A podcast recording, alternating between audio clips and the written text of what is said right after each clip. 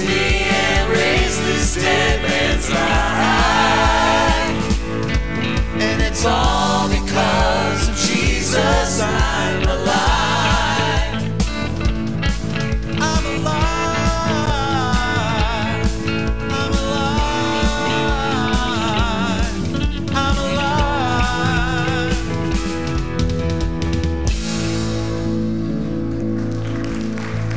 Amen. Amen. I hope that's true for you today. I hope that you would be able to say with Pastor Kelly and this worship team that it's all because of Jesus that you're alive. And we are so happy to be able to proclaim that as a church, unashamedly, uh, that the gospel of Jesus Christ is what is our affection um, as a church here. And so we welcome you. Thank you for coming to Sunset Hills. My name is Eric, one of the pastors.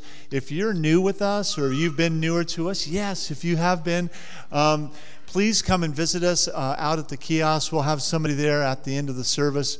We want to give you a gift package just to say thank you for coming, um, maybe give you some information about us. If you want to know more about who we are, text that uh, hi to that number and uh, we'll respond to you so we can just let you know about our ministries. Uh, ways that we can pray for you, serve you, and, and just seek that information from you. So we're grateful in that. One of the things, hopefully, you got from one of our great greeters, first impression people, was just a little information bulletin, and then also just this marvel Jesus is alive. This is our theme now for this month as we look ahead into the Easter season. So we're grateful for that. Well, while you're still standing, would you do me a favor? Would you just turn around and say hello to a few people? Welcome to Sunset Hills.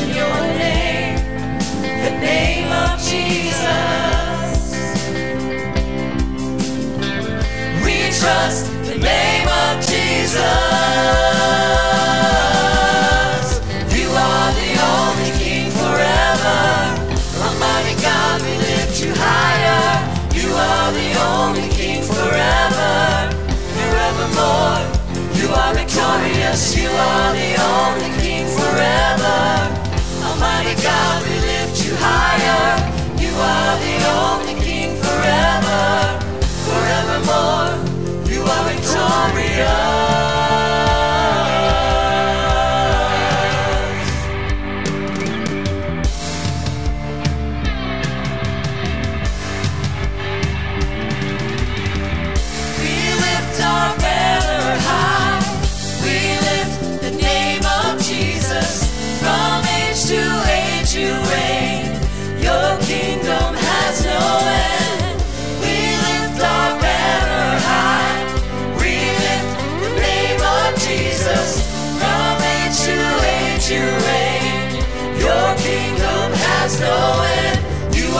the only king forever.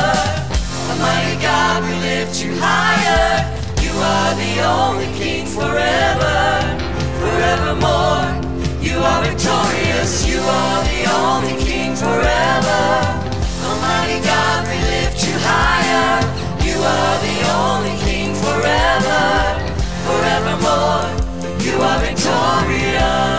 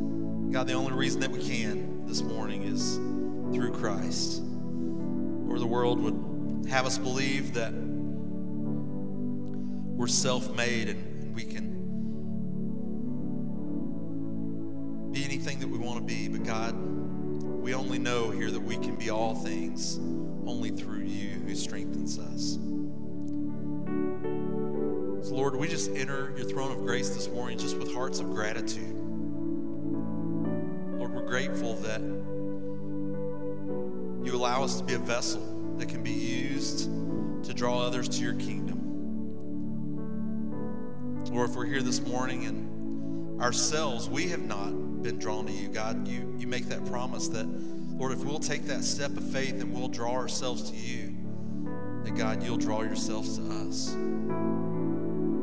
Lord, we just ask you to do that this morning. Draw close to us, Lord. Abide with us. We love you, Lord Jesus. It's in your precious name we pray this morning. Amen. You may be seated today.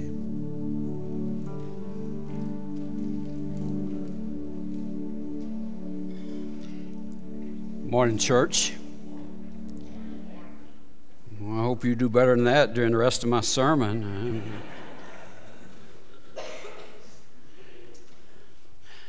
I'm just wondering if there's anybody who is like me that you are not a big fan of surprises. Anybody at all that you'd be willing to admit that? You'd raise your hand and say, I don't like surprises. Nobody? Y'all like surprises? There's one or two of us. There's a few of us. So, what if I just said, I'm done for the day, I'm going to surprise you, let's go home? Would that sounds like.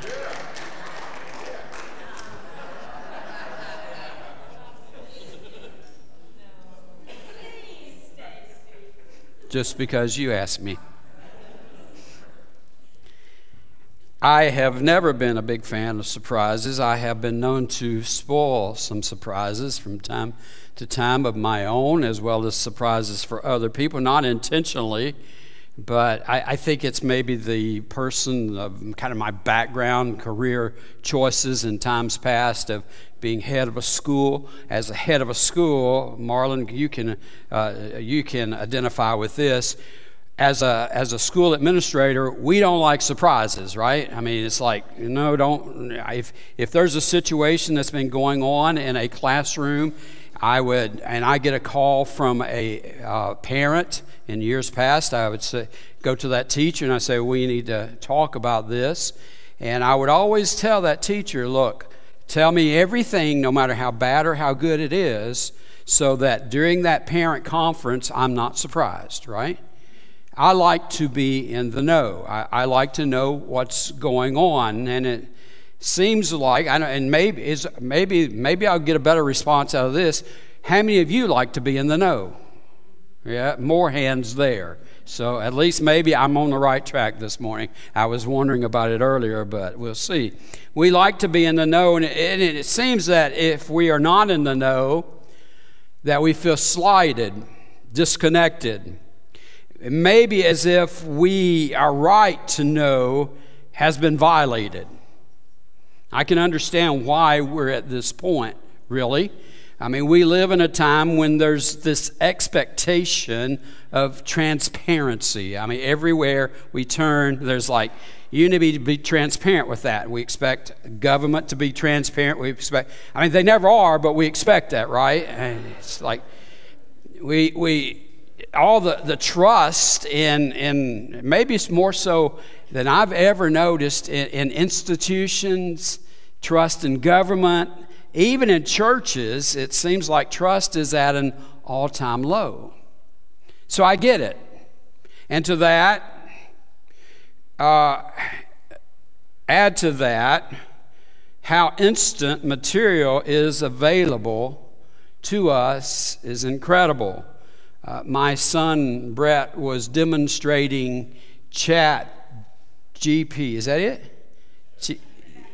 GPT to me, and, and he just he was demonstrating yesterday. He was telling it like write a letter to the transition team of our church, tell them how much I appreciate their hard work and da da da da. And I mean, all of a sudden, within just seconds, there's this incredible letter that, that uh, he reads to me that's been devised. It's incredible as to how that happens. Sound a little bit disingenuous, maybe, but it was like incredible how instant that was. I mean, we have immediate access to so much information through an old fashioned keyboard, I guess, in today's time, or maybe through a finger tapping or voice recognition this week I was wondering about what have been the greatest inventions or innovations of all time. And I, so I asked our staff in staff meeting, and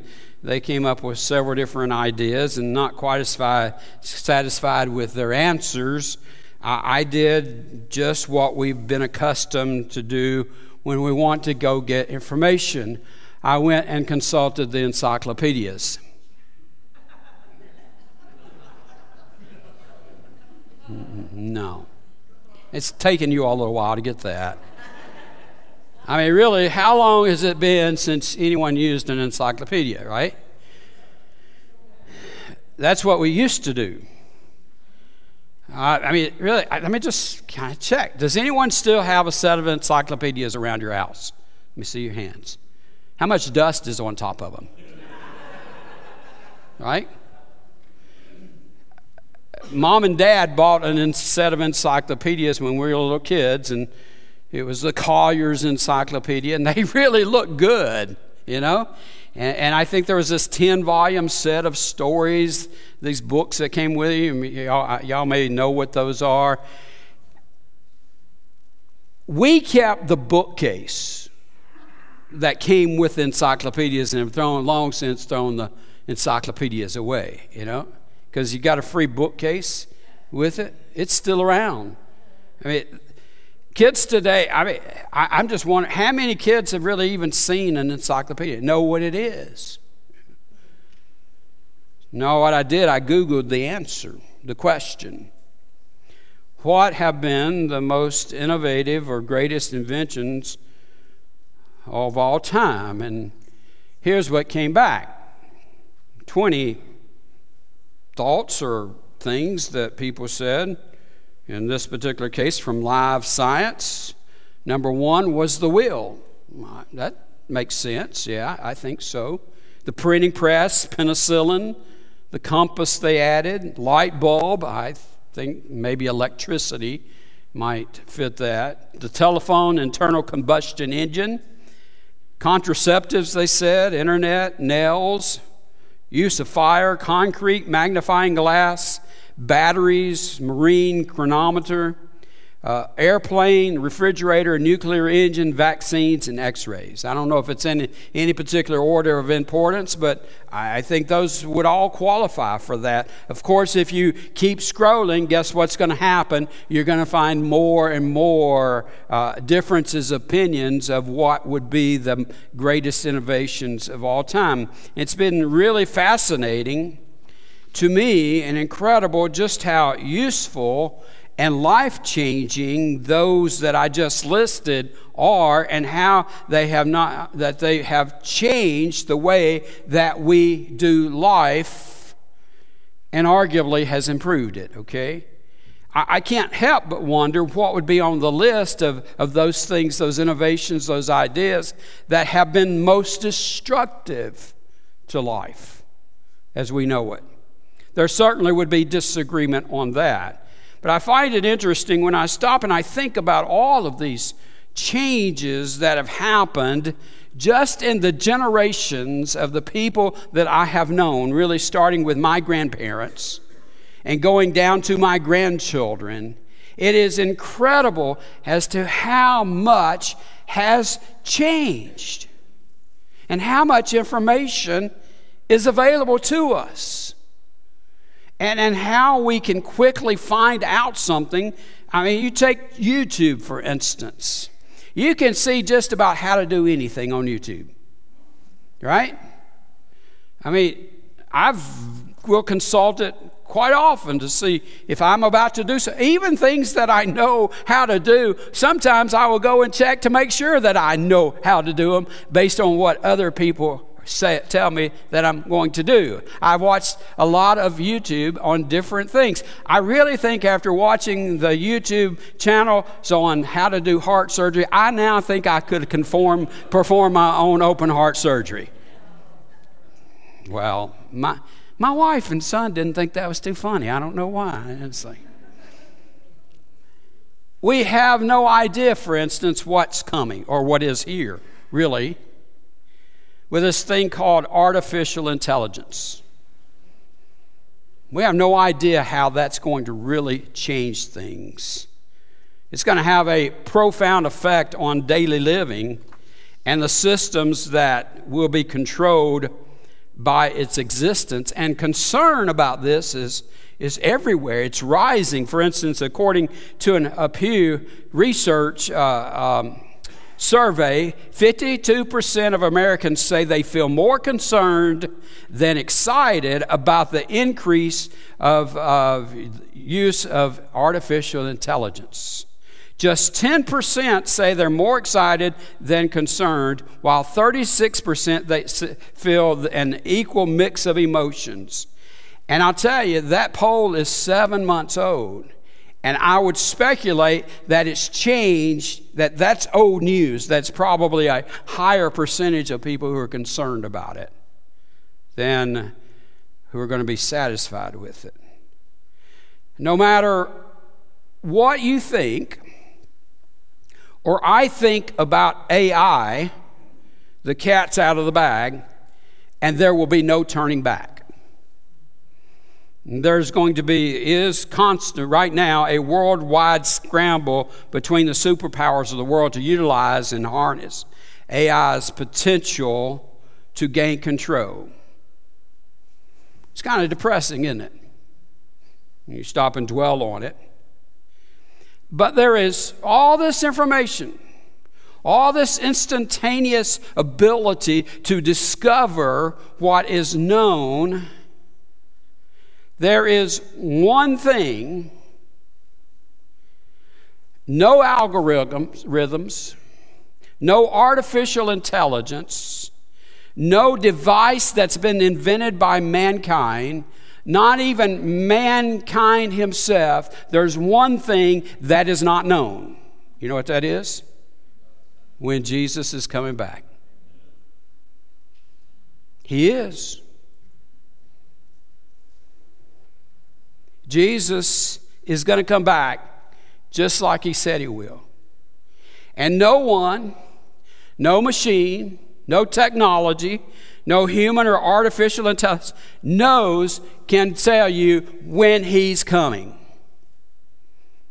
And sometimes it's difficult to admit that we don't have the answers to a question such as that. When is Jesus coming back? And we don't know. We want the insight. We want to know all the mysteries that there are of God. And there are people who will actually speculate, spend a huge amount of time speculating over end times. And maybe, just maybe, we have a hard time accepting the fact that Jesus said so clearly no one knows the day or the hour. I suspect there are some people who don't like that answer. However, the, and that's, maybe that's the reason that the quest continue. And some have even dogmatically proclaimed the date, the time that Jesus is, has, was planning on returning.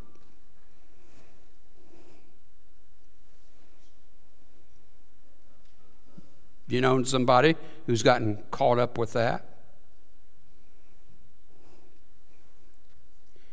They watch and they watch and they try to figure things out. What we are supposed to do is just trust and prepare. Jesus makes it very clear about the timing of his return.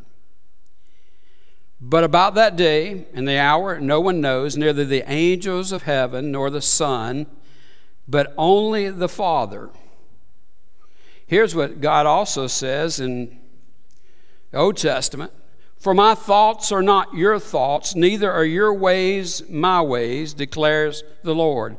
As the heavens are higher than the earth, so are my ways higher than your ways, and my thoughts than your thoughts. The way that God thinks about time and space and eternity and everything else is so much different than the way that we think. I, would even say that his ways of thinking, they're the right ones. And that we, we know as much about all of his mysteries, about who he is, as he wants us to know. We see this in both the Old Testament and New Testament. The secret things belong to the Lord our God, but the things revealed belong to us and to our children forever, that we may follow all the words of this law. That's from Deuteronomy. And now the New Testament.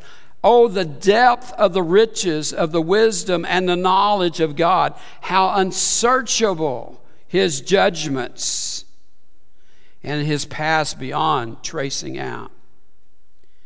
So, kind of as with that in mind, and I'll tell you, let me give you a couple of disclaimers here. There are not many sermons that I will preach where I feel like as I'm going through them, I'm not very comfortable. In this particular sermon, there is a lot of discomfort on my part because there's very little I know about end times. And I'm telling you that up front. I mean, people get all into uh, these, you know, what's going to happen in the book, uh, the study of the book of Revelation, and they try to master that, and, and so many have done a great job of, of figuring out all the symbology and, and, and all the uh, things that happen, and, and they can quote all of this. I'm not that person. So I'm a little uncomfortable with portions of what I'm preaching today. But hang with me because I'm going to get to a point that I'm very comfortable about. We're going to take some time today. We're going to focus on what we know and the impact that the words may have on our day to day living about what Jesus talked about, his second coming, without getting caught up in all the depth and the wonder of the second coming. So if you want to turn your Bibles, you go to Mark 13. We're going to look at verses 24 through 37. And as we will read these verses, you'll discover like these different episodes that are happening as Jesus is talking about his second coming. On the Tuesday of the very week of his crucifixion, he entered the temple for the last time and he delivers a powerful message condemning the Pharisees. And one of his disciples commented about the glory and the majesty of Herod's temple as they were leaving. So you really back up a bit in, in Mark chapter 12, and you see more of this. And by the way, this is included in other gospels, different kind of parables that are used in this dialogue that he has. But Jesus' response was this. uh, To, to, to the disciple who, who mentioned all of this wonderment about the temple. He said, Do you see all these things? Truly I tell you, not one stone here will be left on another, everyone will be thrown down. That's taken from Matthew. As Jesus was sitting on the Mount of Olives, the disciples came to him privately. They, they said, Tell us, when will all of this happen, and what will be the sign of your coming and the end of the age? So they're, they're curious, like so many people have been, even back then, with Jesus sitting in the midst of them. They're saying, Tell us, when is this going to all take place? And Jesus responds in what's known as the Olivet Discourse that's found in Matthew 24, Mark 13, and, and Luke 21, if you want to do more study on it. And it includes practical instructions to the disciples on how to live after Jesus leaves. In Matthew, he uses a parable to illustrate his teachings. It's the parable of the talents that I preached a sermon on not too long ago of about being ready. And, and then we go into the second, really kind of episode after this introduction. It's described by Mark, who, who says what would take place, where Jesus talking about what's going to take place and, and what to look for. And Jesus, in these verses, unveils this mystery that has intrigued believers throughout all the ages the precise timing of his return. So pick it up in verse 24 of Mark's Gospel, chapter 13. But in those days, following that distress, the sun will be darkened, and the moon will not give its light, and the stars, watch this, will fall from the sky, and the heavenly bodies will be shaken. At that time, people will see the Son of Man coming in clouds with great power and glory, and he will send his angels and gather his elect from the four winds, from the ends of the earth to the ends of the heaven. Now, learn this lesson from the fig tree. As soon as its twigs get tender and its leaves come out, you know that summer is near. Even so, when you see these things happening, you know that it is near, right at the door. Truly I tell you, this generation will certainly not pass away until all things have happened. Heaven and earth will pass away, but my words will never pass away. But about that day or hour, watch this, no one knows, not even the angels in heaven, nor the Son, but only the Father.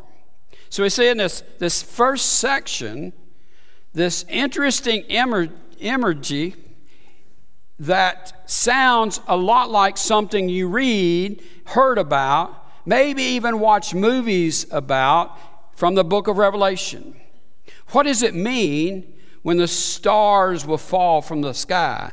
That the sun's going to grow dark. And when that happens, we should expect the Son of Man coming. I don't think we can have any concept or even imagine just, just how devastating and confused the world is going to be when all of that happens. The movie series Left Behind can't even begin to accurately depict the devastating effect that that will have at that moment. The aftermath of natural disasters that all have happened. I, um, I went up into um, Illinois uh, a few weeks ago to attend a funeral service of Tony Allenbaugh's dad. And I did what I normally do once I'm driving back if I have some time. I got off the main road, got off the interstate, and took some back roads in through Kentucky. And, and I decided that I was close enough that I wanted to go and see Mayfield, Kentucky. Y'all remember what happened in Mayfield? Tornado came through. It basically wiped out downtown. Nothing hardly left. And they're still in process of rebuilding. You drive through areas like that that have this mass devastation by natural disasters. I've been in areas where it's been flooded out, and several of us went to Houston after the flood and did some mudding out and some help and offered aid uh, after they had the, the hurricane come through and the floods there. I mean, huge natural disasters, but all of those are kind of, they're, they're very uh, compact usually compared to the devastation that's going to happen when what happens that Jesus describes takes place. We have no concept of that. One commentator, speculation again, says often these apocalyptic cosmic events are used to describe the fall of governments, could be. So maybe it's some metaphor. Maybe like the stars falling from the sky because everything we would feel like that because there's such great upheaval. Maybe everything we know will dissolve and disintegrate into nothingness. Whatever takes place, it sounds like a pretty wild string of events. No matter how you look at it, it's going to be difficult to interpret as to how it will happen. There are so many different angles, so many different perspectives we take on with what Jesus is saying here. And he throws in the story about the fig tree and the seasons and what we're trying to do as people. We're trying to, through our human desire, seek out this understanding because we want to be in the know. And here Jesus is having this real conversation with his disciples. And we have these accounts where we try to reconcile our attempt to understand God and satisfy our longing to know. But even so, after what he says is going to happen, we're still left with a mystery. We're left with an unknown. We're left knowing that no one knows when the exact time is that Jesus will return. And he goes on, he says, Not even the angels know. And at that particular time, not even the Son of Man, Jesus himself, knew. And- can I just throw this in? If anyone ever tries to convince you that they know, pay no attention to them. You've got my permission. Okay? We ever have anybody come in our church and they say, start trying to tell you, hey, the end is near, it's coming real soon. And, and, and you know what? And if they're up here preaching from behind this pulpit, yank them off because they don't know. I've seen some people who have fallen into a trap of those out there who have tried to say, Jesus is coming back on this particular day at this particular time. We actually had a staff member, a minister, who got worked up over it. He was all nervous about it. Running around because someone had said, Here's when he's coming back, and here's all the evidence of that. Don't bother.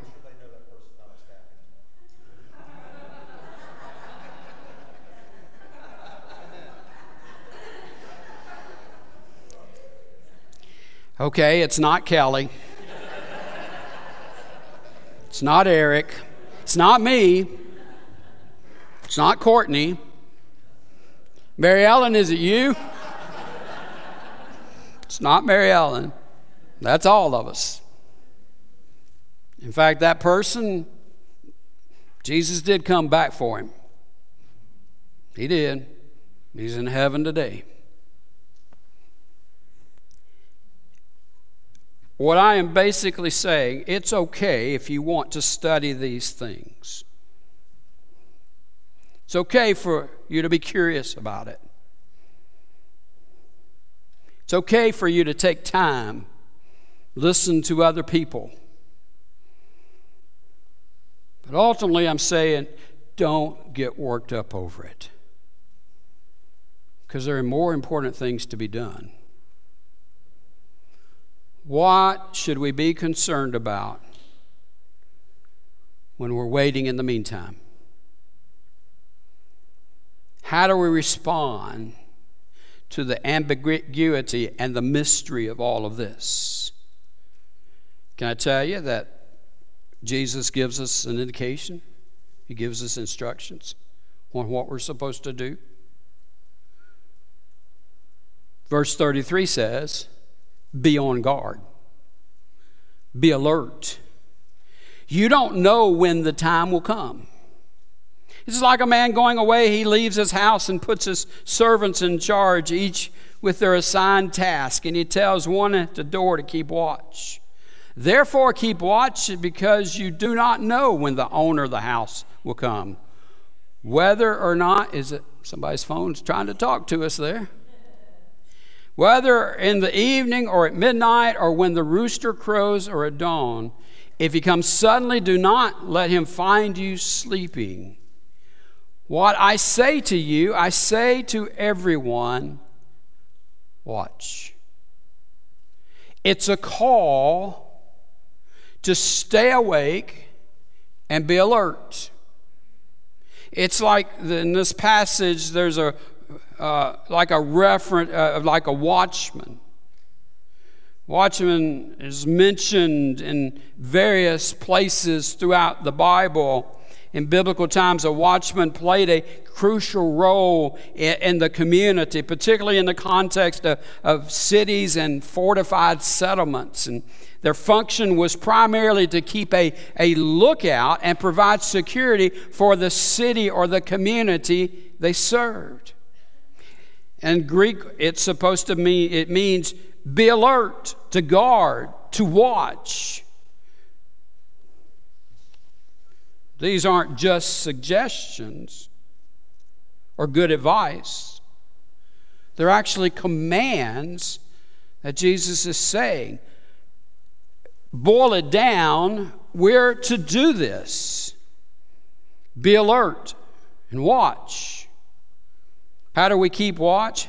How do we grow in wisdom and discernment? How do we know if this, if, if this decade is worse than what it was? How do we know if this are, these are times as opposed to maybe during World War II when it seemed like the world was falling apart?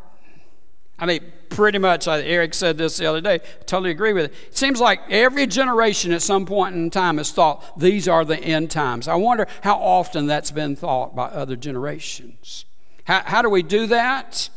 How do we be prepared? Well, you've heard it.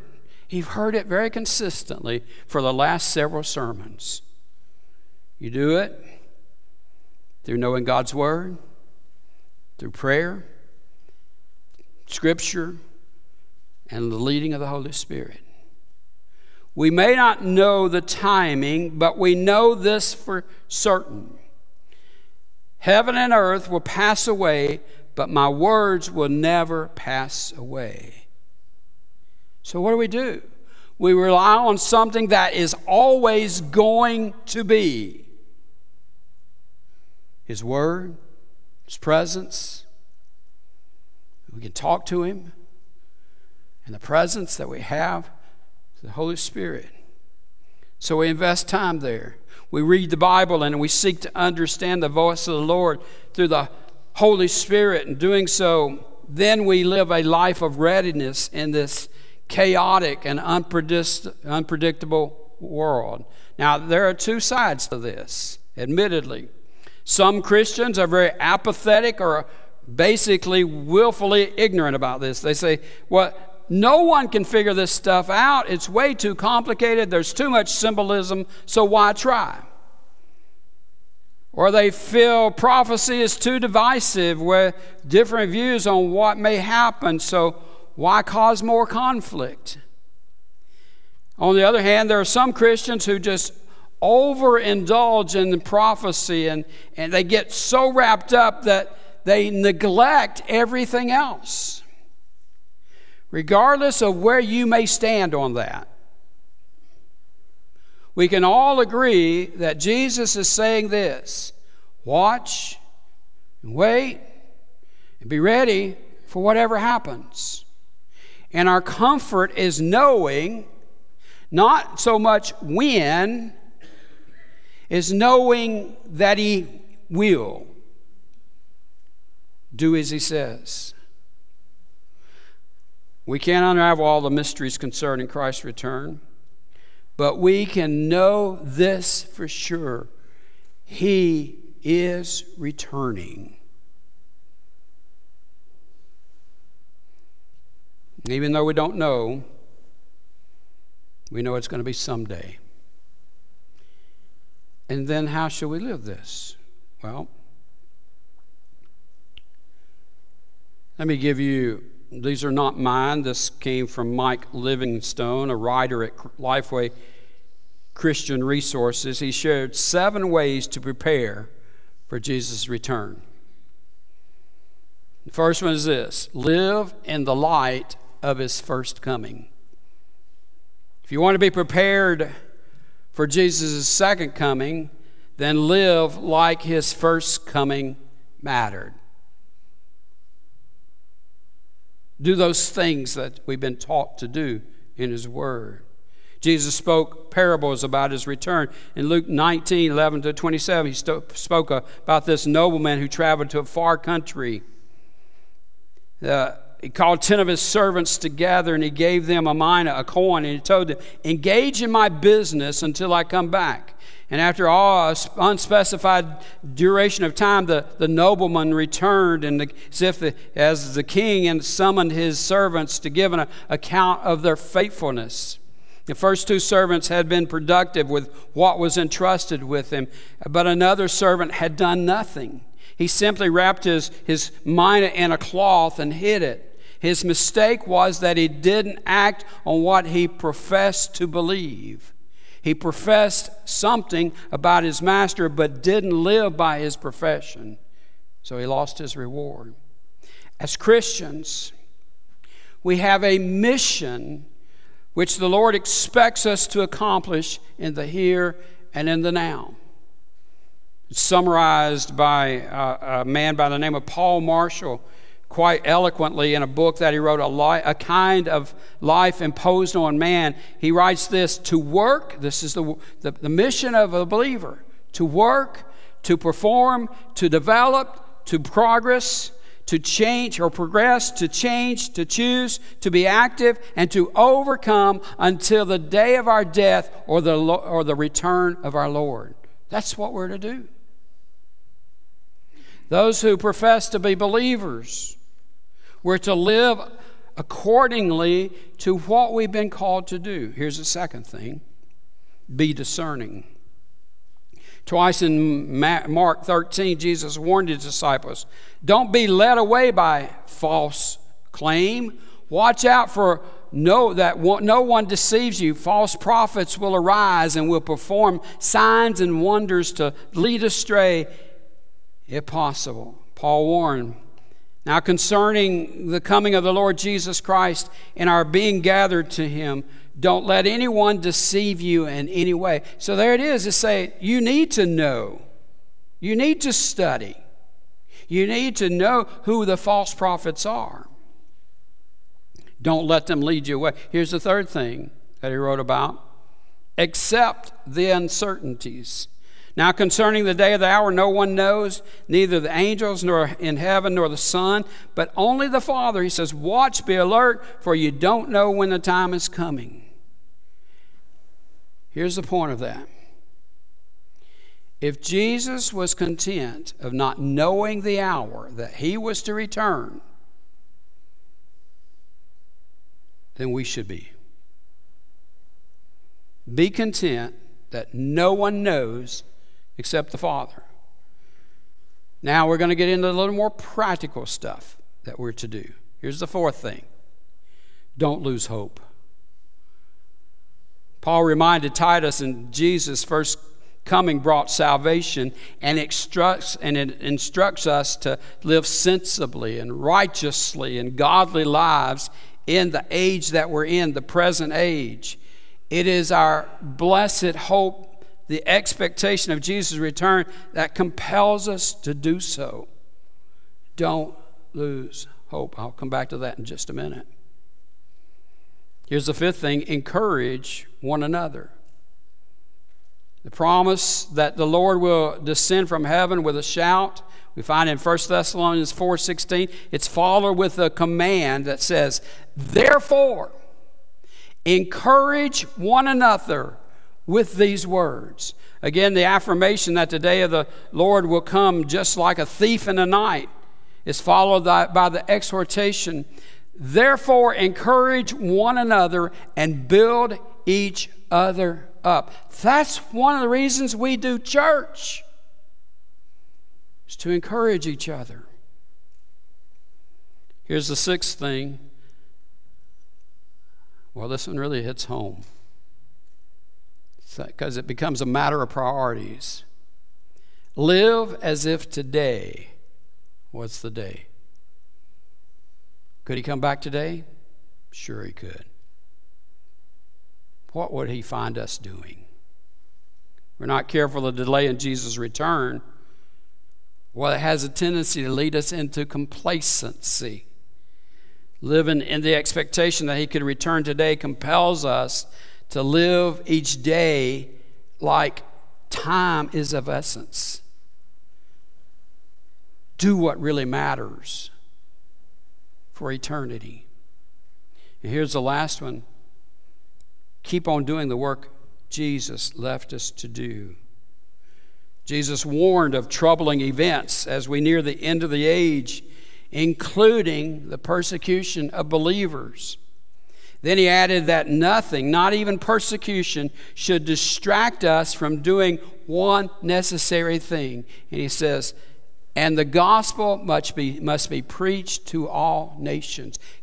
Can you think of a place where you've heard that a little more familiar? It's called the Great Commission. To go out and compel people to come to Christ.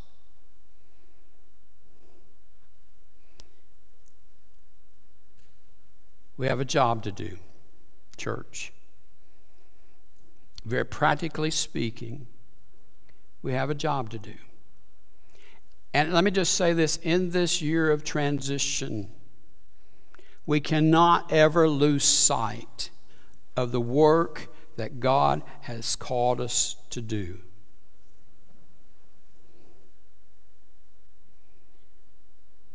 I do not know when He's coming back. At times, I long for His return. At times, when I get bombarded with all the stuff that's going on in this world, all the uncertainty that's taking place, there are times when I just let it start getting to me and I get a bit overwhelmed. But knowing that He is coming back without a shadow of a doubt lends me to this I don't need to fret over my future. I don't have to worry about it. Whether it's like that staff member who fretted over it and worried about it, and finally, when God came and called him home,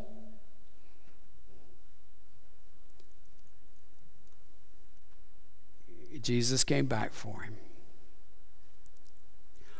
Or maybe he comes back. Wouldn't it be something if he just did it right now? We don't even expect it. I don't know about you, but I don't have to worry about it. I think probably most of us. I mean, practically speaking, when you start looking at all of this and, and these all these people who are trying to figure it all out, essentially to me, maybe not you, but essentially to me, it says, it's all been taken care of. So I don't need to fret over it. I just need to be ready. Ready. So I walked in this morning. This happens every Sunday morning. Listening to the worship team warming up their voice. Oh, they, they, it's a, it's amazing. Sometimes I walk in and think, oh, wow, this is going to be a tough time today with the worship team. And did they even practice this week? Oh, they didn't this week? Couldn't tell this morning, could you? You know? So as I walked in, I listened to the song choices and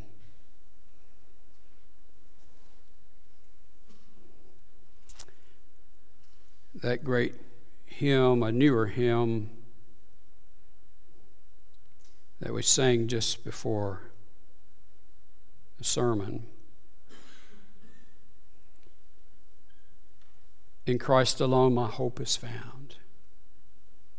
He is my light, my strength, my song. This cornerstone, what's a cornerstone? It's there. You can count on it. It's laid for the rest of the building to be built upon. This solid ground, firm through the fiercest drought and storm. I don't have to worry as it seems like the world is caving in around me. What heights of love, what depths of peace. When fears are stilled, when striving cease. My comforter, my all in all, here in the love of Christ, I stand.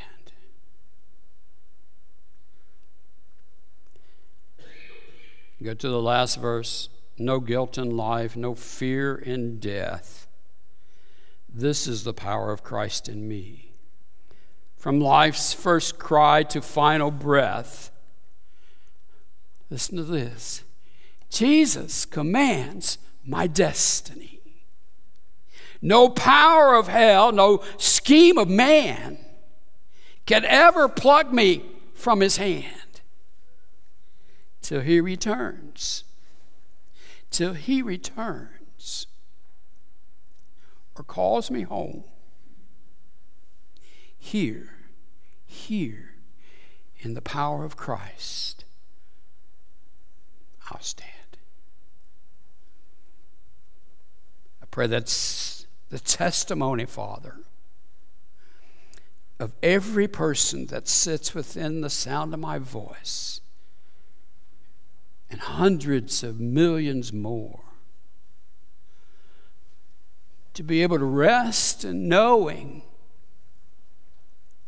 that you are coming back someday. But in the meantime, I've got the confident hope that is found in Jesus Christ, my Savior and my Lord. And I'm found living in that hope. And Father, I pray if there's one here that they're outside of that, there is fear, there is guilt, there's hopelessness. That they you would know that they can find, they can displace all of that through the power of Jesus Christ and find that, cope, that, that confident hope to no longer have to fret about it. During this time, Father, I pray the Holy Spirit would continue to work in our hearts and in our minds. And if He's leading us to do some business here today during this time of reflection and thought and process and this time of, of, of just invitation, that we would be obedient to His leading. If you've got a decision that you'd like to make for Christ today, please don't put it off. Because quite honestly, you don't know that it's not today that Jesus may come back. It could be. It could be where He just comes and takes all of us church home. Or it could be He just comes to claim you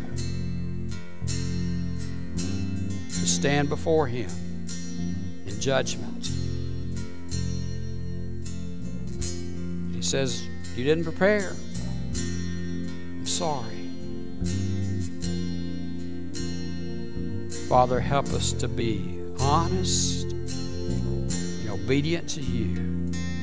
It's time, Father, in Jesus' name we pray. Amen. Please stand. What can I give to you? What can I offer to a king for all the love For all your mercy over me. I called your name,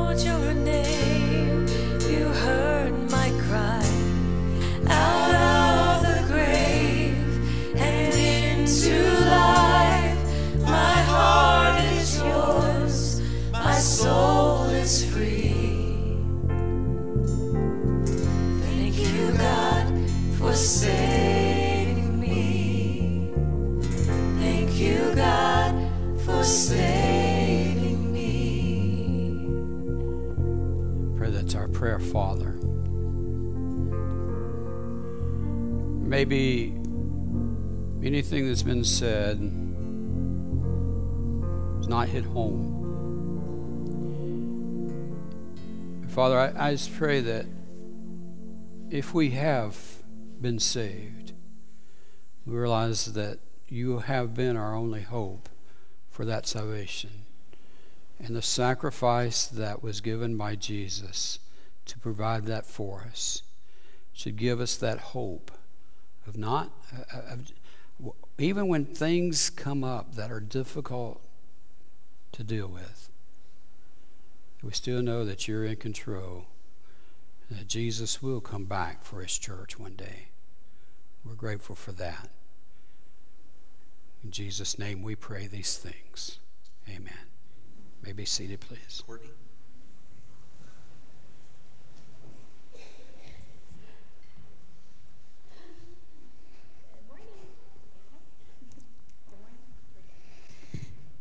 Good morning. So I just wanted to pop in and just, we have a lot of fun things happening um, with our kids, and we're also looking forward to the summer for some things that happen. So we have little business cards that you can pass out to neighbors um, if you're getting your haircut or anything like that you can take them um, i know i've heard of some stories that have happened with just passing this on to a hairdresser who showed up for trunk or treat so um, on we have our easter egg hunt in two weeks so um, and we also have a special guest coming so um, that is going to lead into our big event that we're having on April 7th.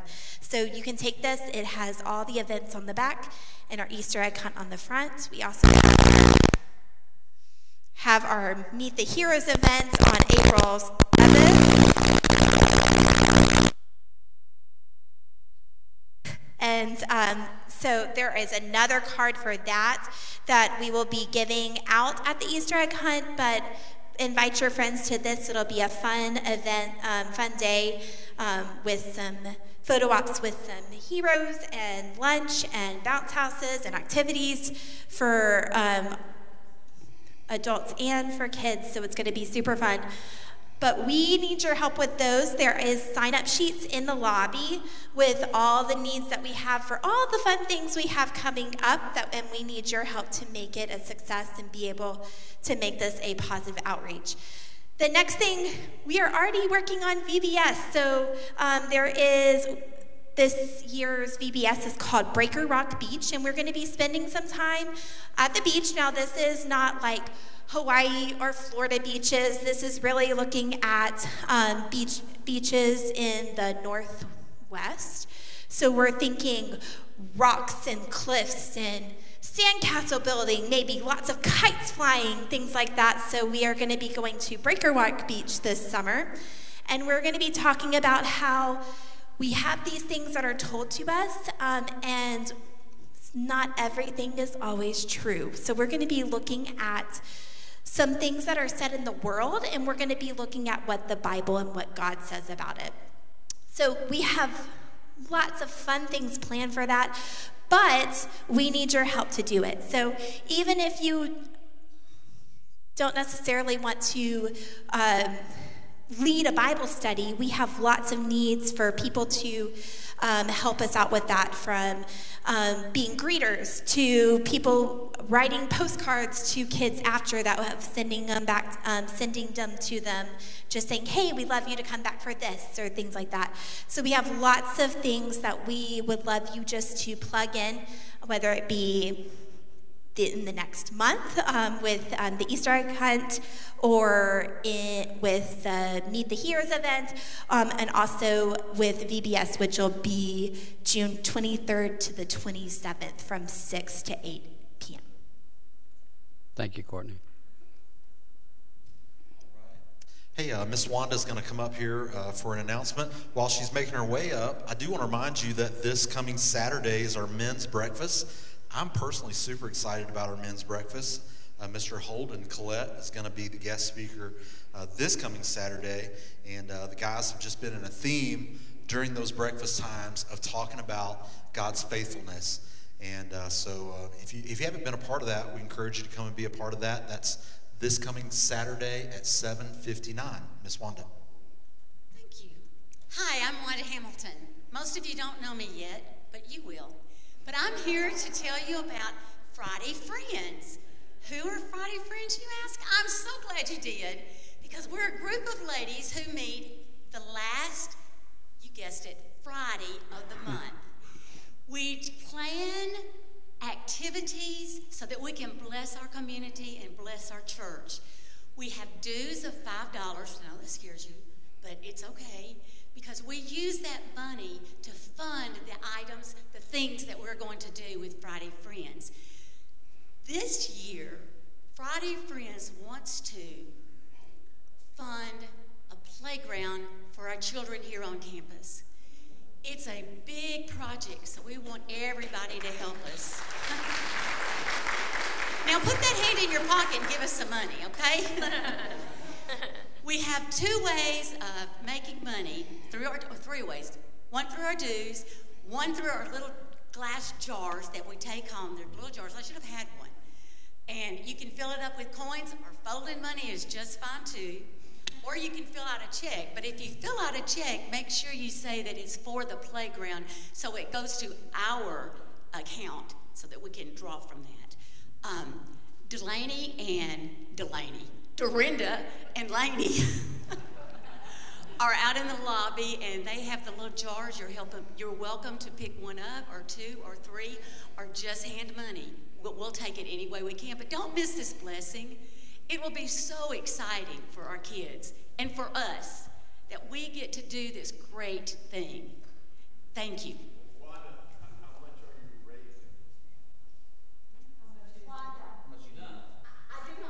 I do not know. I'm sorry. I can answer that a lot. it would take a lot to do a playground, but there's great effort because I want to tell you, in these glass jars that Wanda was talking about, they've been doing it for several years now. And there literally have been thousands of dollars raised by people just putting their coins in these glass jars and bringing them in. And uh, those have, Laney? Just one more thing. Um, Friday Friends made a donation of fifteen hundred dollars for starting out with in December. For what was the last? Okay. So we're already 1500 to the good. Okay. So it's a challenge. And all of these things, whether it be Vacation Bible School that's just been mentioned, the Easter egg hunt that's coming up, the event that's going to be following Easter Sunday uh, for children, I mean, we are in a children rich community. And we will reach people through the children better than any other way. And we need people who will step up and help us accomplish that. That's the church doing the work in the meantime as we are waiting for Jesus to come. And, and you know, wouldn't it be a great thing if we, and you get to heaven, little kid comes up to you or a person comes up to you and says, Hey, I was one of those little kids that went to vacation Bible school at Sunset Hills. And I, I know you probably never knew, but I was one that you made a difference in their life, in my life for. So we can do that. Okay? We got more? We good? Just run one more real quick announcement. Although we did start um, our Bible studies last week, men and women's Bible studies, um, it's not too late to jump in. Uh, that first week generally is kind of a connection week. So uh, this week, uh, all those Bible studies on Tuesdays, Wednesdays are really going to hit the ground running. And so if you kind of missed that first week, don't let that be discouraging. Jump in this week. Ladies' Bible studies and men's Bible studies. We'd love for you to jump in. jump in. One final thing I want to say, and this is good news. Um, this past week, I had the opportunity to spend some time with Angie Hughes.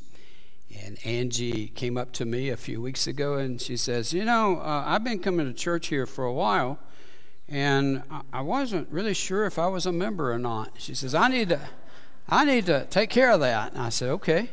So we spent some time talking this past week, and she gave me some testimony of her life and, and different things. And she said, I, I, I want this to be my church family. So, Andy, I'm going to ask you to stand.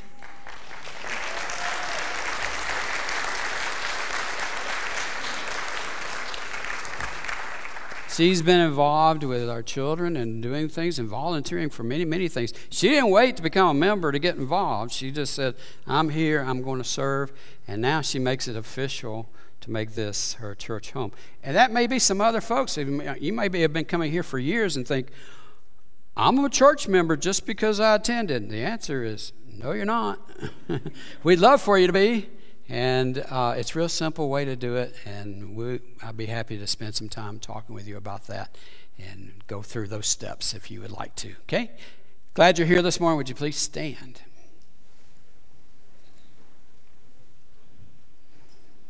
Especially if you are here visiting for the very first time, thank you for taking time to come to Sunset Hills this morning. First of all, we hope you found a warm welcome. We hope you found a time of fellowship and uh, that you have heard the Bible preached this morning and leaving here with a confident hope that we have a trust in Jesus Christ. You're dismissed. Have a great afternoon. Hi, good morning. This is Kelly. I want to take a moment to personally thank you for joining us for today's live stream. I hope today's message was encouraging and inspiring for you. You know what? We would love to hear from you. If you're here today and you made a decision for Christ, or maybe you just have a simple prayer request, we would love to know about that. You can text the word prayer to 615 776 1807. One of her pastors will be back in touch with you. Hey, if you're in the neighborhood, we'd love to see you in person. You can join us for life groups at 9 a.m. or blended worship at 10 a.m. And let me say this from your youngest family member to your family member that has the most years of life experience, we have a place for you. You know, I believe that we're living in unprecedented times. People all around us are looking for sources of hope. And you and I, we both know where that hope is found. We have a God who loves us, and He wants to meet us right where we are. But you know what? He loves us too much to keep us there. So come and join us, whether online or in person. We would love to shake your hand, give you a smile, and uh, do life with you here at Sunset Hills. Have a great week, everybody.